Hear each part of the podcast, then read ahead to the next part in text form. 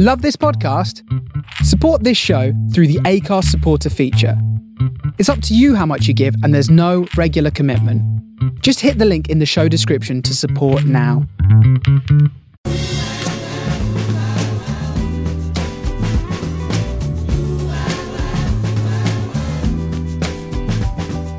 This is the Soho Radio podcast, showcasing some of the best broadcasts from our online radio station, right from the heart of Soho, London. Across our music and culture channels, we have a wide range of shows covering every genre, along with chat shows, discussions and special broadcasts. Here is just one of our recent shows. To catch the full show, head to our Mix Club page or listen live at soho radio london dot com.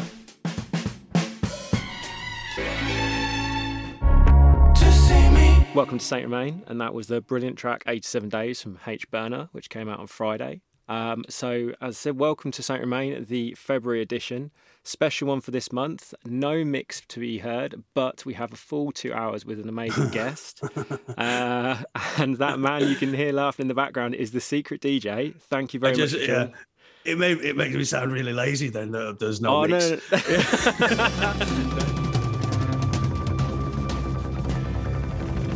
no. On roof, on roof. That's roof. Right, so there we go. Frank Zappa and the Mothers of Invention, Inca Roads. Um, I'm assuming that everyone has stayed with us, so don't worry about that.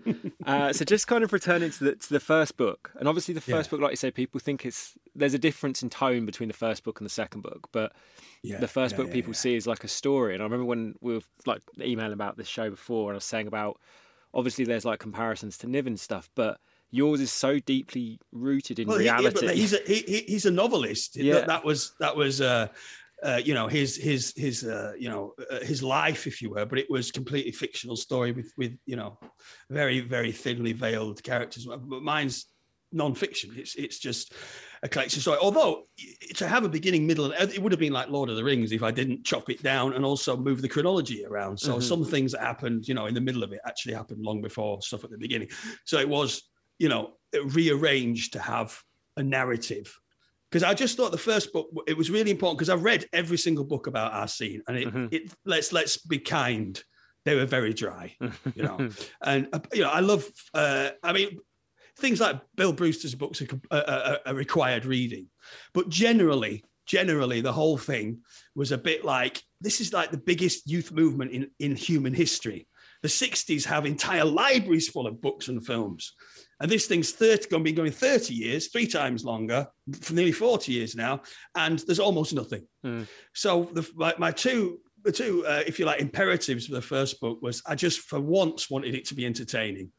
You know, you yeah. actually wanted to read it and turn the pages, because I found a lot of uh, the sort of, you know, ha- electronic music books to be very, very hard going, you know, yeah. very journalistic, you know, it's like, and then Fat Boy Slim was paid a million pounds to, to play in Rio de Janeiro. And it was like, you know, describing events, but not by people who are actually doing it. Yeah. And everyone that was written by somebody who was actually doing it was some kind of hagiography or paid and written by somebody else. You know, you could read Oakenfold's biography and it was written by Richard Norris from The Grid. And it was designed to big up Oakie. It wasn't designed to be an entertaining read, yeah. you know.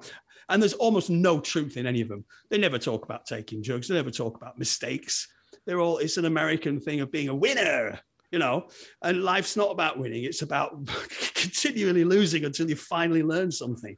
You know? Well, this this is like an important thing, I think, for the book is obviously the book starts off and, you know, this is a question for you afterwards, I guess. The book starts off in a very entertaining light. Like, I wouldn't say it's necessarily lighthearted, but it's fun. You know, it's in, in that sense. Yeah. But then obviously it goes into a much kind of darker place as you go in into times like more recent, you know. Yeah. And yeah. Did, when you were, because I know you, when you write, you were saying you were writing, you didn't write it like as one book, you know, you had bits of it all together over time. Did yeah. you always have in your head that you wanted the narrative to almost be the up and down of the hill in some way?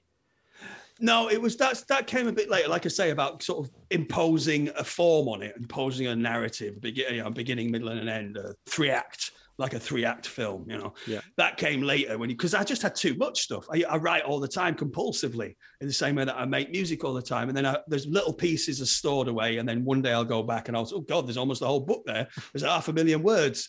And and so some of it was if you like, I hate this word, but curating a, a body of work that was already there. Mm-hmm. And I was just, if you like, you know, saying, oh, we'll use that bit, use that bit, and sort of almost putting it together like samples.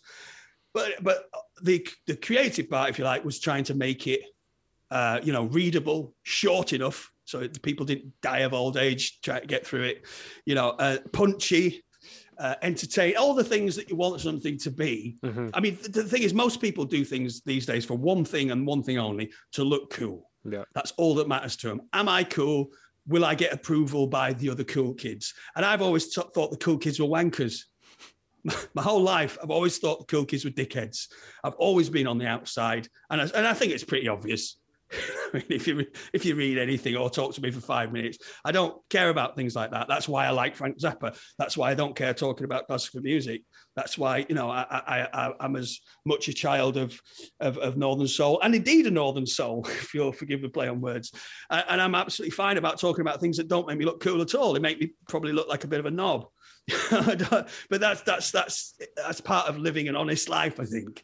And and I wanted the book to have all those things, but at the, at the heart of it, look look at something like The Office by uh, Ricky Gervais. Mm-hmm. It's funny, it's short, it's punchy, it's entertaining, it's all those things, but it's also almost painfully honest. Yeah. Uh, the reason why it's successful is there's a guy, and all artists do this, all artists, from Picasso to to to, to somebody daft like Ricky Gervais, is they reach deep down in themselves and they bring out something that's almost painful. And that's that honesty, that thing that you're holding in your hand, which looks something like a burning heart, is is is what people think, ah, that's for real. That's genuine. That's somebody who's not fucking around. Yeah. And and, and the thing uh, the thing about the first book was, it, there was an element of that where, I mean, the thing, the stuff about being sick at the end and all that, I've never told anybody that. I, I don't talk about it. I don't have funny stories about it. The only people who know about it are my parents. Mm-hmm. You know, but I just thought I had to put it in because there is cause and effect to everything. For every for every party, there's a bill for the lunch. Yeah, yeah. And um, that that's one thing. Like I would say, before we go into your next track, one thing I would say about the the well, both books, but just, you know, your general. I don't want to say persona. That's the wrong word, but.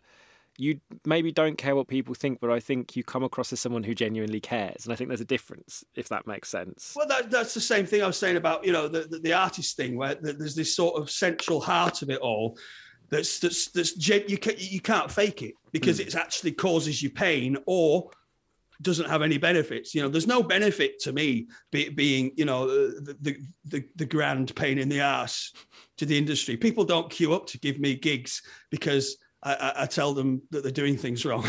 No, it, it has it has no benefits at all, other than makes everything much more difficult for me. So I mean, boo-hoo, your diddums, you make that choice. But it's uh, it's there's a there's a sort of professional omerta. There's a sort of a way of being in with the cool kids where you do what's right, you don't talk out, you don't grass. You know, mm. all these sort of weird codes that mean you're a good boy. And if you if you dispense with those, it freaks people out. They, they they see you as the enemy, as hostile, because you are, if you like, holding a mirror up to their passivity. Yeah. You say, you know, I don't give a shit. What's up with you? You know, and they're like, oh, freak, burn him. You know? and, and there's an element. I'm, I'm sorry, I'm sounding like a bit of a crispy martyr right now, but it's just, yeah, it's a choice. And look, I, I, with for me, I made that choice. As, as as a child, yeah, I chose a long, long time ago that, and also there was an element of moving around, also being Irish, being outside of things, you know, in amongst the English. Um, it, it was about being an outsider since day one. So, you know, in in a sense, you polish, you polish it, yeah, you polish it your whole life. All right, well, very very quick and sharp segue. Let's go into your, uh-huh. talk about your next track real briefly before we go into it. So we've got Change, Lover's Holiday. Well, yeah, see, I, I sort of picked these things out just, I mean, I could have picked literally a thousand funk records or disco records. Yeah. And this is more about orthodoxy. This is more about being a good Balearic dad, uh, you know, part of the scene, you know. Uh, and and I, I, I, the thing is, when because of the polarizing nature of these things, where people, they point at you and they say, ah, oh, well, he's not like us, ergo, he's a terrible D J. It's right. like, uh, yeah, but h- how? I can't possibly be a thirty-five-year career in the, in the in the game and be shit. I'd be discovered like de- year one. Yeah. You know what I mean? I would have to be the best con artist in the universe to survive this long if I couldn't play records, you know. So I I understand them. That's the thing is, I I can, if you like, do a perfectly normal house set, or I can, if you like, do your lovely chill-out set that's very orthodox. It's not difficult, I don't think, to, because there's so much out there. All you have to do is, is go on the internet and you yeah. can learn anything you want about, you know, music if, if if if you're that way inclined. If you're sort of mincing about with a digital net for catching butterflies, you know, sort of Spotify is a good example, you know, just sort of getting the algorithm to find it for you, you know, and that's fake to me.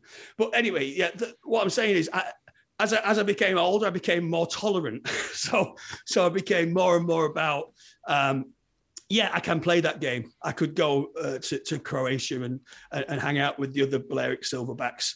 I, I can I can I can wear a, a, a Balearic silverback skin suit and sort of and, and pretend to be one of them for a while. And uh, and and there's nothing wrong with that, because the, the these. These obsessions, these these sort of very passionate hobbyists, because mostly they are hobbyists, is is that is there's a deep passion. They love they love it to death. They love it so much it's almost strangling it, you know. Mm. And uh, and they're they're almost like sports fans more than more than what I consider artists. They're, they're like they they love it with a passion that they love Chelsea, and, and they're also as aggressive to people who disagree with them as, as football fans are.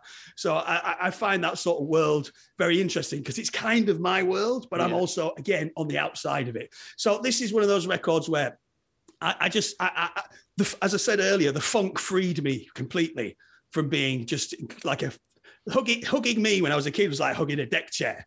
You know, it was just, it, I just had no, no soul at all, because I was, you know, uptight, lonely, you know, a little bit nerdy and all that kind of thing. So probably still am. But uh, the, the funk was essential for me. That was me in a room swiveling my hips around like a loony, you know, it's, and that's sort of important to me in a very fundamental way. It's, uh, I have a love. And, and I'm, I'm I'm also the sort of person, if you put it on, I will dance. You know, I'm an embarrassing dad. Like, oh, sit down, will you? You know, it's like, shut up. I love this. and, uh, so it, this, uh, the Change thing, I was just, I was just um, just going through records the other day.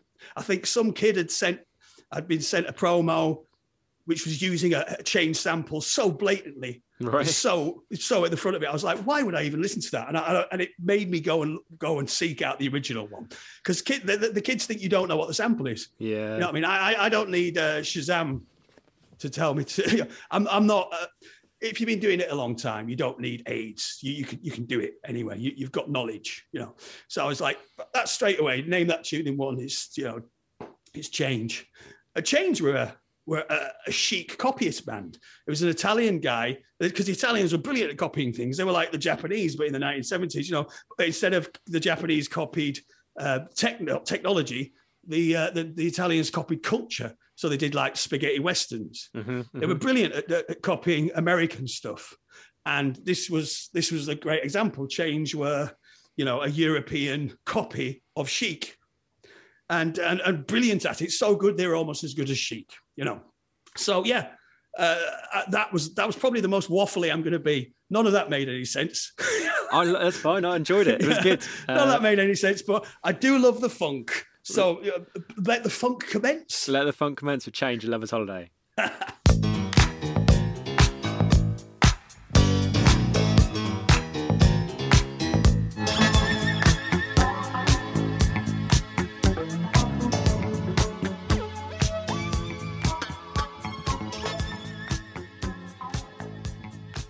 uh, so coming off Change, Lover's Holiday. Um, yep. And now we're moving off the first book and onto the second book. Um, and for me... I'm, sorry, Gareth, I'm just going to interrupt, because I think what I was driving at before with all that waffle was that I do believe there's joy and there's love and there's sunshine in music, right. which is which is valid. And I'm not one of these people who, if you like, is a professional goth, where it's like I, I, I equate my coolness with how, how, how clever I am and how cool all my choices are. I also like really cheesy, beautiful, happy things, because I'm a real person. I'm not a, I'm not a pretend cool kid. Yeah. You know what I mean? So something like A Lover's Holiday, it just it just fills me with genuine joy. Uh, and God knows, um, there's if you, know, if you stab me, just like it's like opening the guts of a shark. There's just dust and number plates and fish heads. And, you know, there's almost nothing inside. But if you put on a record like that, I will actually get up and dance, and it fills me with a genuine, almost childish joy. So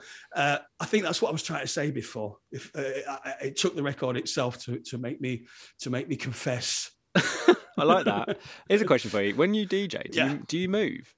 Or oh, God, race? yeah. I mean, again, one, one, one of the one of the many things I'm criticised for is not taking it seriously enough. Really? You know, I, I, yeah, I was I was told off by my first agent, who's a big one of the biggest agents. This is in the early, mid-nineties. She's like, um, do you think you could stop messing around so much when you D J? I'm like, what? what? She's like, I, I, and I was like, are you asking me to have less of a good time? She was like, yes. And uh, and I also got told off in in a uh, shall I name the club? I can't. The, the coolest club in London.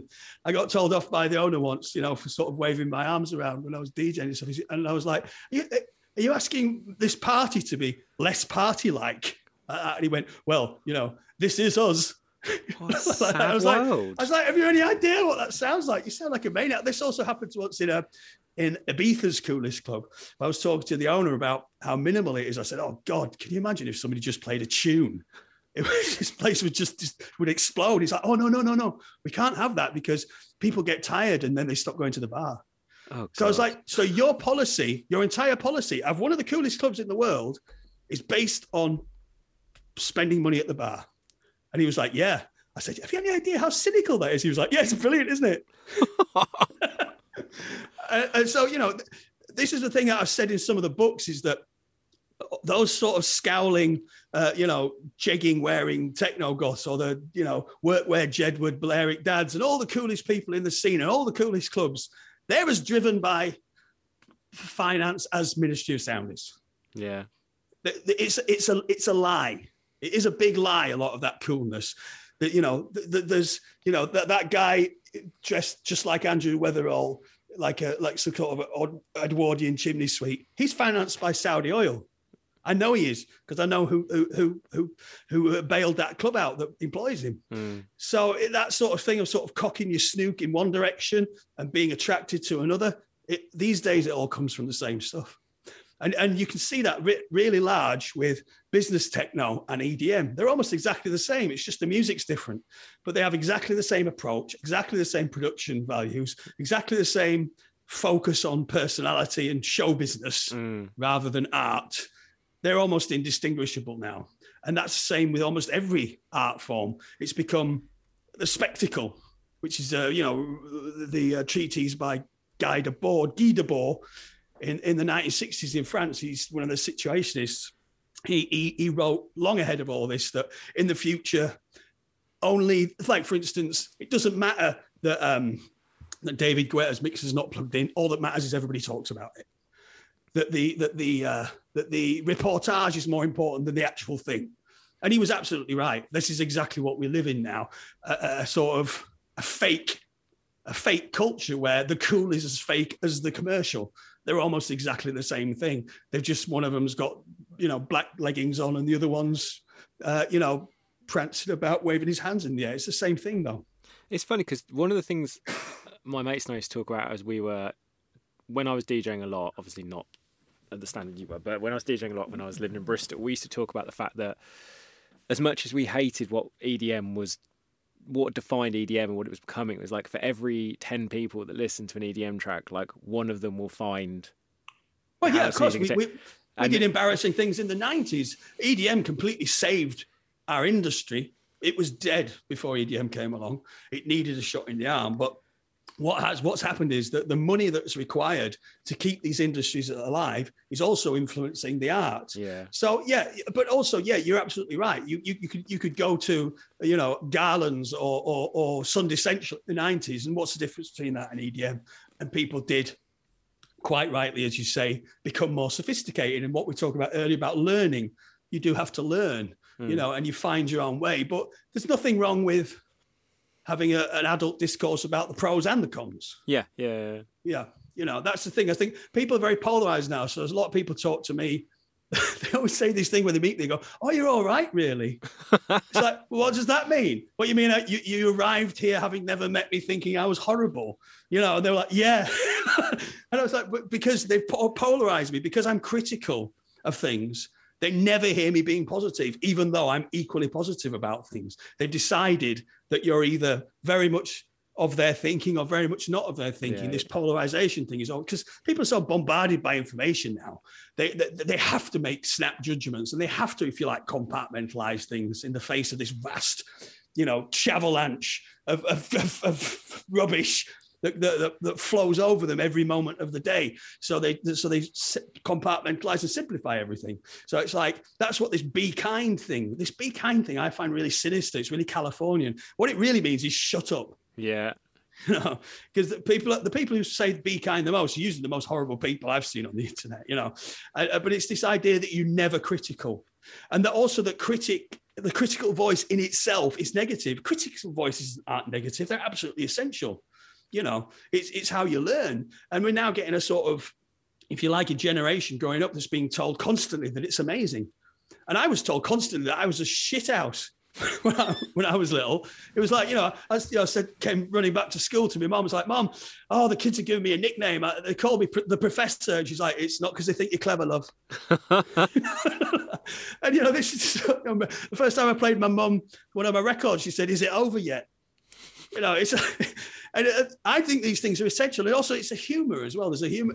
Uh, uh, this is why I, I often find the North-South divide is, is at its most vast.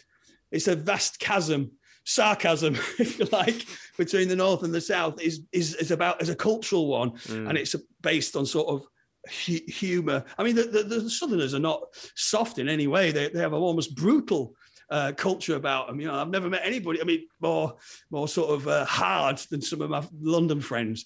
And it's not about hard or soft. It's about um, a kind of directness. You know what I mean? And th- there's a real directness. And and I, I basically become, if you like, very good at what I do over the years because I was told I was shit all the time, in spite of it. But what we get now is everybody's constantly encouraged and led to believe that they're, you know, a, a, a special phenomena, you know, a unique paradigm when, you know, they're just really boring and ordinary. And I think in order to cease being boring and ordinary, you have to understand that you are in order to to, to, to overcome it. Yeah. And, and it's, yeah, and again, I'm, I, I think I'm getting to that sort of late middle age thing now where I'm actually swinging back towards the center and becoming a bit more reactionary and a bit less sort of, um, yeah, again, the, the current discourse means you can't really have nuance. You can't say these things. So, uh, yeah, there you go. I've just said them. Perfect.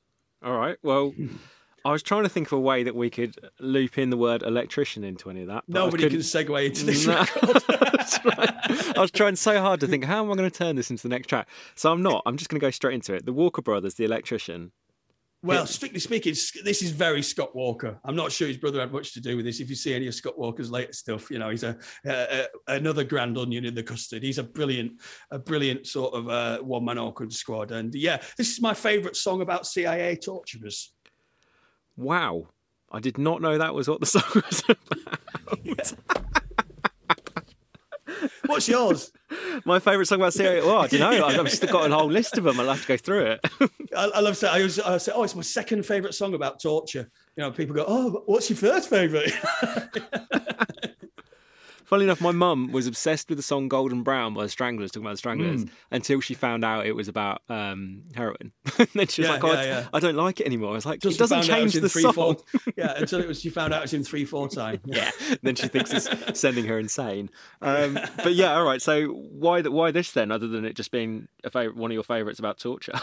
it's, it's because it's just, again... Uh, we've been talking about this thing about the message and the carrier, yeah. where this is this is a thing of great beauty.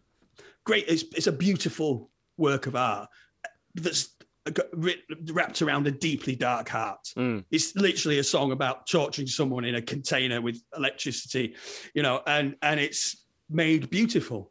And that to me is art. That is that is high art. Mm. It's it's it's it's got a message. It's got a meaning. It's got a, a, an intention.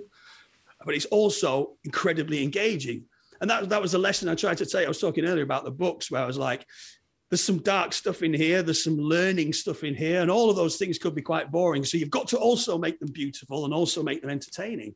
So so Scott Walker, you're, you're, you're sort of, if you like, your Balearic Silverbacks will say, oh yeah, he's, you know, he's sort of super cool, but you know, he also made beautiful things, and and sort of, if you like, cool has almost killed beauty. Mm. You can't have beautiful things now. Cool things aren't beautiful. Cool things are slightly painful, and they're to be endured rather than enjoyed. But you know what? When it when you, when it's right, when it's at its best, it's both really, really intriguing and clever, and also a little bit beautiful. Amazing. All right, the Walker Brothers, The Electrician.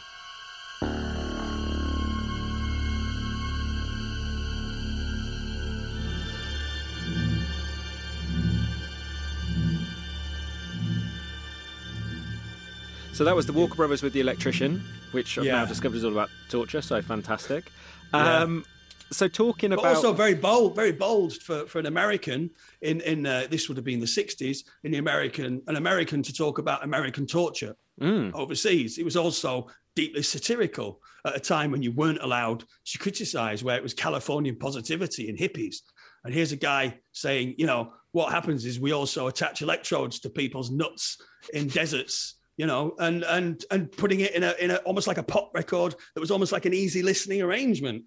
You know, that's art. That, that to me, oh, that like turns to Mick Jagger then, oh, that's art. um, Sorry, that's good. This this is uh, this is good lunchtime list. Good lunchtime well listening recording. Um, So let's just carry on kind of with the, the books, because I said we've you yeah. know we promised promised that I'd get your books in so your manager doesn't look sad at us.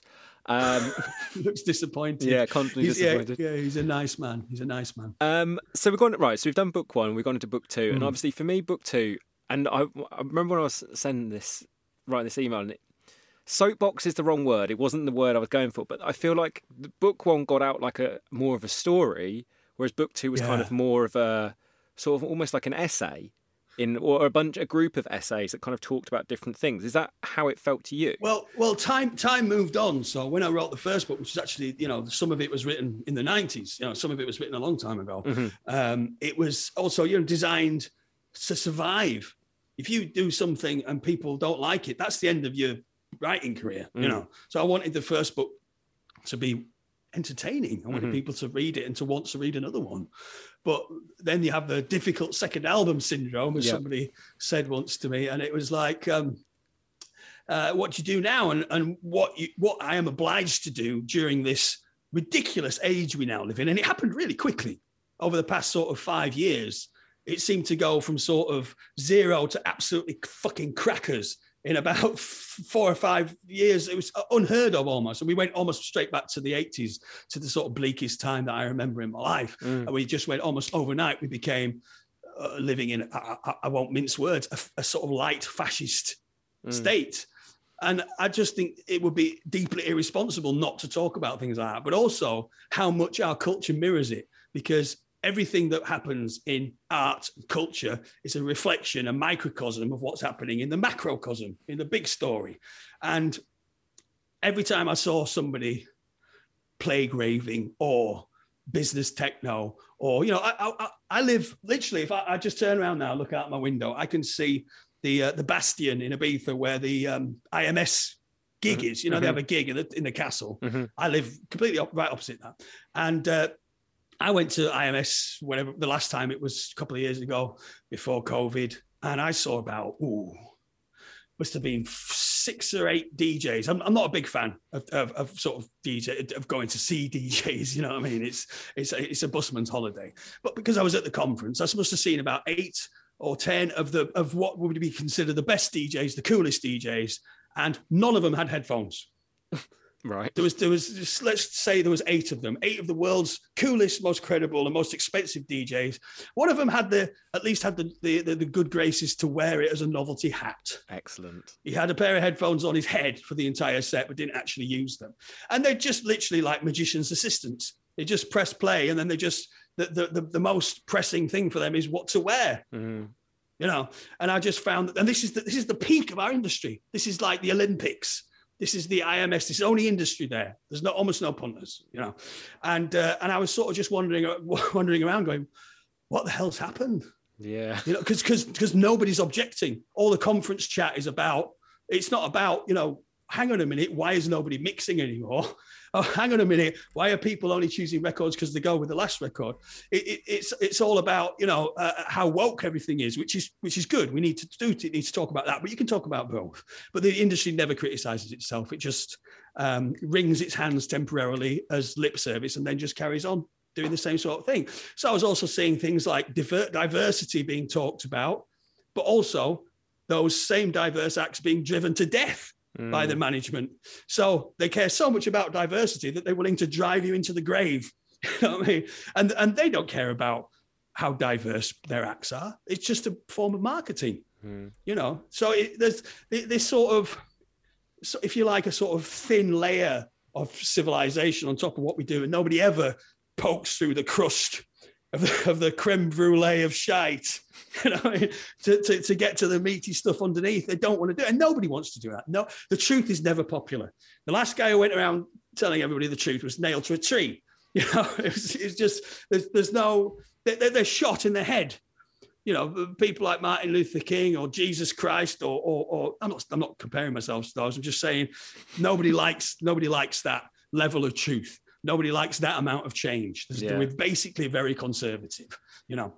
So I just felt that with this thing, I had a voice. The second, the first book set it up, and it had to be talked about because we are literally on a precipice now, a precipice of just not giving a shit about anything except ourselves, which is just so toxic. It's almost unbelievable. It's just me, me, me, me, me, me, me at every level. The, the top, the toppest leader to the lowest person is only interested in themselves. They've completely done a job on socialism. We'll, we'll probably never see it happen again. You know, it's been, it's been, not that it needed much help. All you have to do is put two socialists in a room together and only one of them will come out you know, with a full belly. You know, it's it's just, it's, it's, it's a very, it's come to a, a pretty pass, everything right now. And some people don't like it, but you, but you just feel like, you, I, I felt obligated to address it, at least, because nobody else is gonna. Yeah. You know, and, and and what happens is, again, it just gets polarized. Half the people see it and go, oh, what a tosser. you know, you know, will you just shut up and, and, and retire? You know, and, uh, and the other half are like, yeah, well done, well done, and absolutely nothing changes. just everything it's exactly the same, but at least you can say you tried.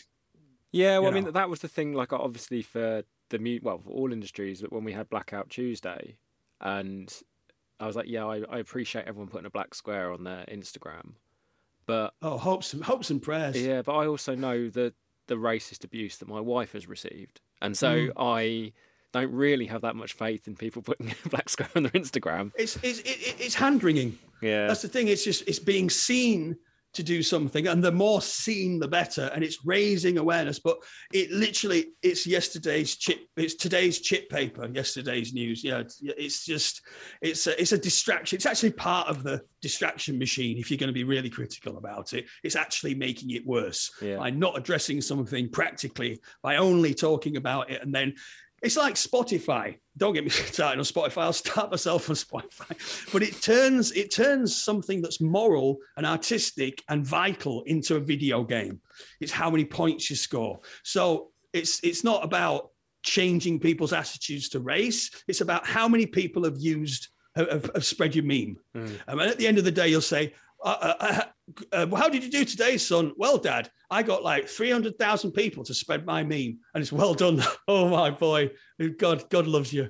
You know, and it's like, actually, did you actually change anything? Not one bit. That's my boy. it's just, it's, it's, it's, it's uh, uh, lip service. It's, uh, and and also, it's also worthwhile. But like any complex issue, why polarize it? Why can't we do the lip service and the hand wringing and also try and change things? But ultimately, and now people are going to switch off, the problem is capitalism, because eventually there's money involved at some point in changing things. Mm. And that's when nothing happens, because it would require sacrifice. And that's the one thing we do not do anymore, is to say, okay, I'm going to, I'm going to pay some money to a union, or yes, I'm going to not take that gig because it's wrong. As soon as the, because uh, capitalism, because what we call late stage capitalism now is that and libertarians, they're, they're a real problem, is that they made everything into a market, everything. Morality is a market, emotions are market, sex is a market, everything's a market. So it's um, it becomes, again, like a video game. It's about who scores the most points and has absolutely nothing to do with actual change. So it's the, like we said earlier about Guy Debord's Society of the Spectacle, the spectacle, the the showbiz, the the impression of everything has taken over actually doing something for real. So we live in a, a, a plastic society, top to bottom, everything from, from politics to, to, to pop music. Yeah, you've actually given Speaking me... of pop music, speaking of pop music, segue! I know, you just give me the perfect one. I was like, how could... Oh, so we can talk about being stuck in the past. Uh... So here we go. Excellent segue. Prefab Sprout, a prisoner of the past. Oh, that one's been building for like three minutes. I was like, yes, this is going so well. Don't I just move did on. A little man, I just did a little man-wee then. I was so excited. I found a, found a link. So let's pretend uh, we that was that was planned all along. Um, yeah, talk let's... about this one first. Well, yeah, again, uh, trying not to be cool, just trying to be honest. Yeah. I really love pop music. I, I think that it's an art. It's like the difference between drama and comedy. Comedy is actually harder to do than drama. Yeah. If, you, if you've ever done any acting, it's just it's a it's a, like a it's a, like being a ninja, having that sort of level of control. And uh, and pop music, I think, is really important. And it's one of those things that still really moves me. A record from from the past, that sort of um, Proustian rush. You know, sort mm. of, uh, of almost sort of erotic nostalgia where something like a smell can just transport you back. So obviously, if you like, pop music has been like milestones through my life where I've absorbed them subconsciously. I might never have bought the record. But, you know, obviously, again, you try to explain to people who weren't brought up on the internet, uh, were brought up on the internet, that before the internet was the radio, and the radio was everywhere. It was mm. in every shop, in every car, in every taxi, every bus, every every airport. You know, there's radio, music playing, and pop music is a it's almost like a if you cut my leg off, you can count the rings of, of of of all the pop records. You know, because especially if you're professionally involved in music, um, pop's almost like a sort of A, a, a sort of membrane that exists above you and around you, and uh, and you're almost not participating in it. But very early on in my career, I was I was on top of the pops, and I did sort of uh, chart things as well. And I was also a producer and an engineer, so I worked on some pop records, and I got a great respect for it. But for me, Prefab Sprout, or or to a lesser extent, something like the, the Smiths, or uh, we don't like to talk about Morrissey, but some, something like um, you know, uh, they're all Irish lads. Morrissey, Paddy McAloon, uh, the Pogues as well. Great lyricists, mm. uh, you know, poets. Paddy McAloon's a poet. He's a great. He's, he's he's got that incredible combination of you can really write a song, he can really sing, he can really um, deliver a message. But he's also again quite dark, but presented in a very beautiful manner, almost twee. Mm. He's deliberately, uh, if you like, saccharine as as a form of satire. So. You know, something like Hot Dog Jumping Frog, Thomas Dolby, what a producer, one of the greatest producers who ever lived. So these records sounded amazing. This this one, not so much. It's not a great production, but it gives an, an idea of the overreaching ambition of, of, the, of, the, of the sound. It's almost operatic. It's incredibly catchy, but the message is phenomenally dark, uh, as dark as The Torturer. You know, it's about, you know, uh, uh, uh, utterly bleak, a failed relationship, you know. Yeah. So again, that, that theme is emerging where for me, true art has all these things. It has a sort of, if you like, almost uh, cheesy element married to a deeply dark element and all, all the time presented in a very, very highly professional manner. And and I, I guess that says more about me than it does about anything else. Well, there we go then. Prefab Sprout, yeah. A prisoner of the past.